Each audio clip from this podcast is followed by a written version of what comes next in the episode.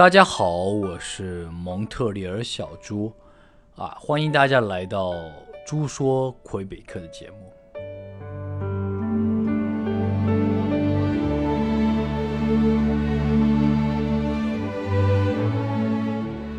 上一期小猪给大家分享了一下读大学期间发生的故事啊，有很多朋友们反映说，小猪，我想多听一听留学生发生的一些真实的故事。今天啊，小猪也讲两个真实的故事。为什么会两个呢？因为可以是鲜明的对比。那出于隐私呢，我们肯定要修改名字啊。那分享这两个故事的原因呢，想让大家明白啊，留学生期间其实。其实还是有很多发财致富的机会的。大家都知道，小猪很早就开始从事房地产。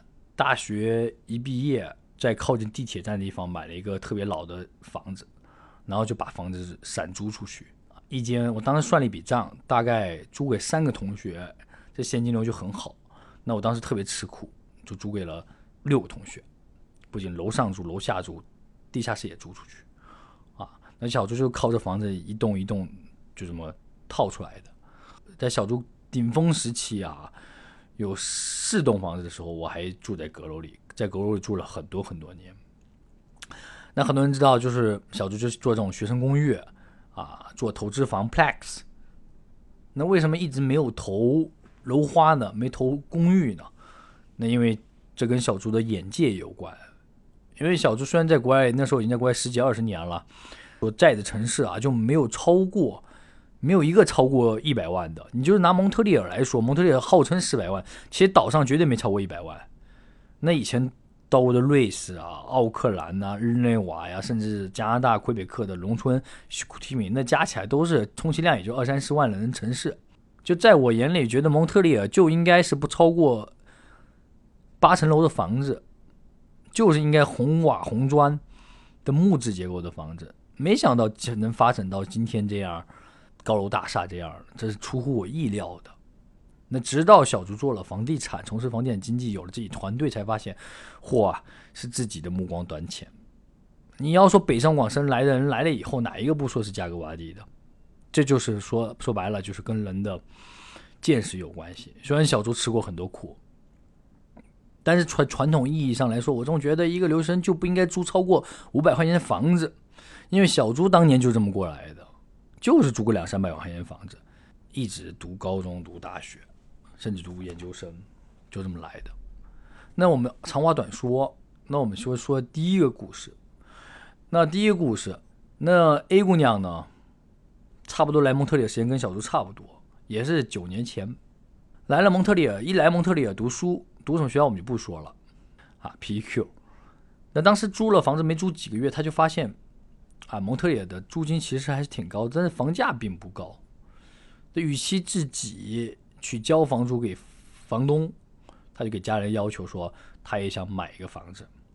那他的思想概念还挺前卫的啊。他呢，可能因为跟那姑娘可能喜欢住新房有关系啊。他当时呢就在市中心投了一个叫做幺四幺四的项目，买一个房子。那小姑娘也不买，不用买特别大。那当时的租九才多少钱？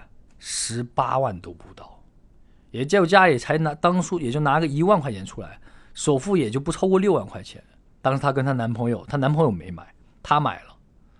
她买了以后，A 姑娘就搬到男朋友家去住，因为男男朋友是租房子，他们俩都租房子。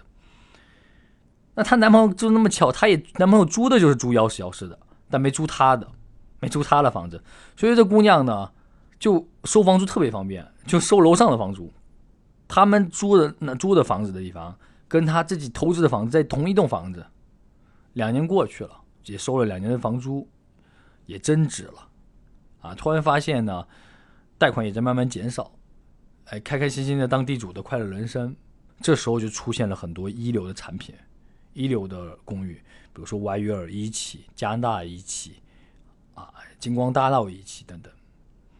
他抓住机会，他。第一时间就把他幺四幺四那个 studio 给卖了，卖了以后呢，姑娘也没闲着，她拿她的那个 studio 赚的钱去干嘛呢？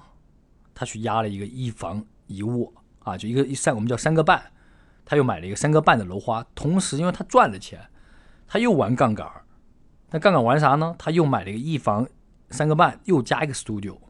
当时他就投了 YU 的 studio。那同时他肯定还是住在那个男朋友家，毫无疑问。好，那过去了两年，两年前 YU 盖好了，盖好以后呢，他又成了 YU 二的房东了。啊，那遇了的房东以后，同时呢，那就那么巧，那男朋友呢又搬到 YU 了去住。所以他又成，他又租着 YU 的房子，但是他一直就是跟男朋友住在一起嘛。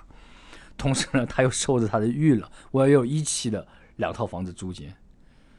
大家知道玉了增值，从楼花期间就增值很夸张，等到盖好，基本上已经涨了百分之四十多了。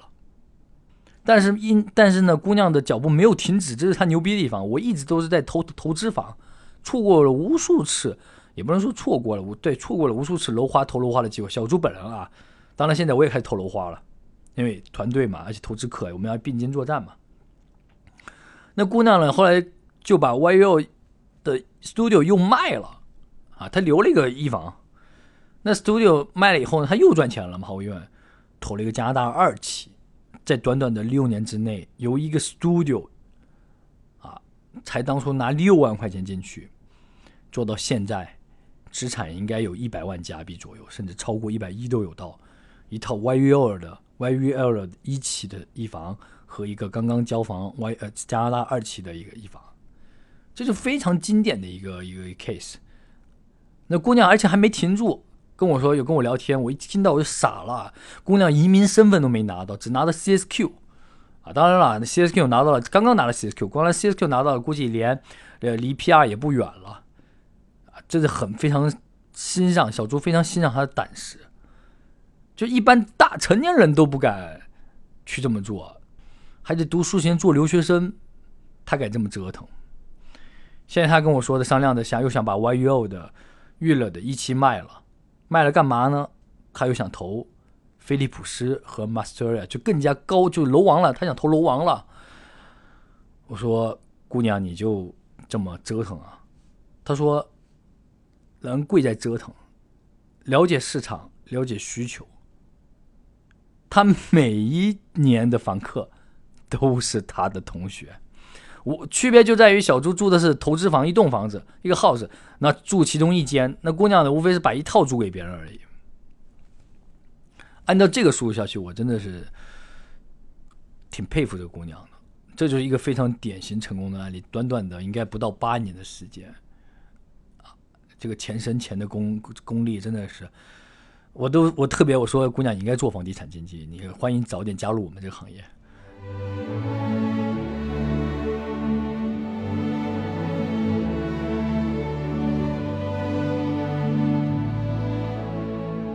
第二个故事啊，第二个故事就是典型的一个反差。B 姑娘八年前还是九年前也是来加拿大读书，哎，读的学校还不错，读的是。McGill 大学，所以说八年前他当时租了一个西山，因为西山就在麦吉尔嘛，一个顶级的公寓啊，因为姑娘对生活质量还是有要求的。当年一千二一个月的租金，你想想看，享受一等一的住房环境，具体地方我就不说了。其实八年前一千二的公寓是非常好的，非常不错的。当时他父母也给了他一笔钱，说你就别租交租金了，你就去买一套算了。姑娘没听话。这钱就一直拿在手上，他就就每年的就这么换房子。过了两三年，租金涨起来了，那姑娘再也住不起西山公寓了，他就搬到山下来了。啊，那租什么呢？啊，就这么巧，租的是 A 姑娘的公寓。他没租 A 姑娘公寓，他租 A 姑娘那一栋的公寓，租了 YU，还是一千两百块钱。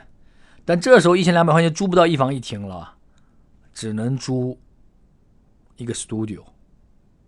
啊这还是两年前的价格，后来每年又在不同的不断的换，同一栋里面换公寓这那的，那现在呢，又换地儿了，因为一千两百块钱的租金在当趟现在是不可能找得到的，市中心基本没有，即使疫情期间我看租金降也没说降到一千两百块钱住个 studio，我看着嗯挺难的。姑娘又对自己的租房要求、生活要求有要求，她又想住大一点的，现在呢。被迫无奈，只能去租 Griffin Town。Griffin Town 大家知道吧？就是当趟往下面一点点，啊，还是一千两百块。啊这时候他可以租大一点，租个一房。现在一一千两百万，我估计都租不到一房，他估计是比较两早一点的历史。这么这么八九年过去啊，这交的租金啊，替别人养房，我估计小十万有了。所以当年父母给他的钱也花的差不多了，但蒙特利尔的房价呢，却蹭蹭蹭蹭蹭往上涨，自己兜里的钱就白白浪费了时间。那现在呢，他找到了我，说想投资，那我们只能说量力而行。说实话，小朱身边像这两两位姑娘这种事情出现的不是一个两个了。那这一次只是说小朱想给大家分享一下这个故事，希望大家能明白，其实买的真的不是房子，而是说时间，时机真的是很重要。当然了，艺高人胆大，胆量是要有，胆识是要有的。两个姑娘现在都，当然都恭喜两位姑娘都拿到 CSQ 了，这么多年了，快十年了，也总算快要快要移民了。啊，虽然还没最后拿到 PR，但是也快移民了。这就是两个不同的故事。今天呢，小猪就分享到这里。啊，可以思考一下，回顾一下过去这么多年，我们在国外，在蒙特利尔，在加拿大，其实就发现人和人之间是真的是有有差距，有不同。有的是眼光，有的是胆量，有的是勇气。还有的是坚持。谢谢大家，谢谢大家收听。如果你喜欢小猪的音频，可以给小猪点赞、订阅，也可以转发。同时呢，也可以关注蒙特利尔小猪的公众号“蒙特利尔小猪”。那我的微信呢是 y a n n，然后呢 z h u 猪燕猪啊，然后一横杠 q c。谢谢大家，谢谢大家收听，我们下期见。